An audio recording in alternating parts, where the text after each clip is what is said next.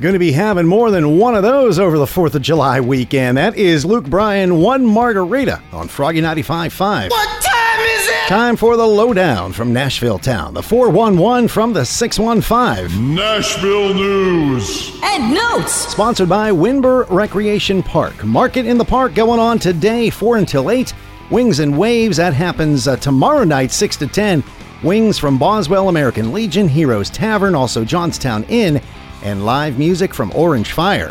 So, what's it like to celebrate the 4th of July in a small little town in Arkansas? Well, Justin Moore is about to tell us. In my little town, we had a really big all day, I guess you want to call it a festival or event that as small as our town was, I mean, it would be 10 times that many people in it that day. I mean, people drove from all over because it was known within a 50 mile radius that it was the best fireworks show around, which is super random. And then bands played and all the food and the whole bit. So we did that every year. So we never really did it at the house because that one was so good and everybody went to it.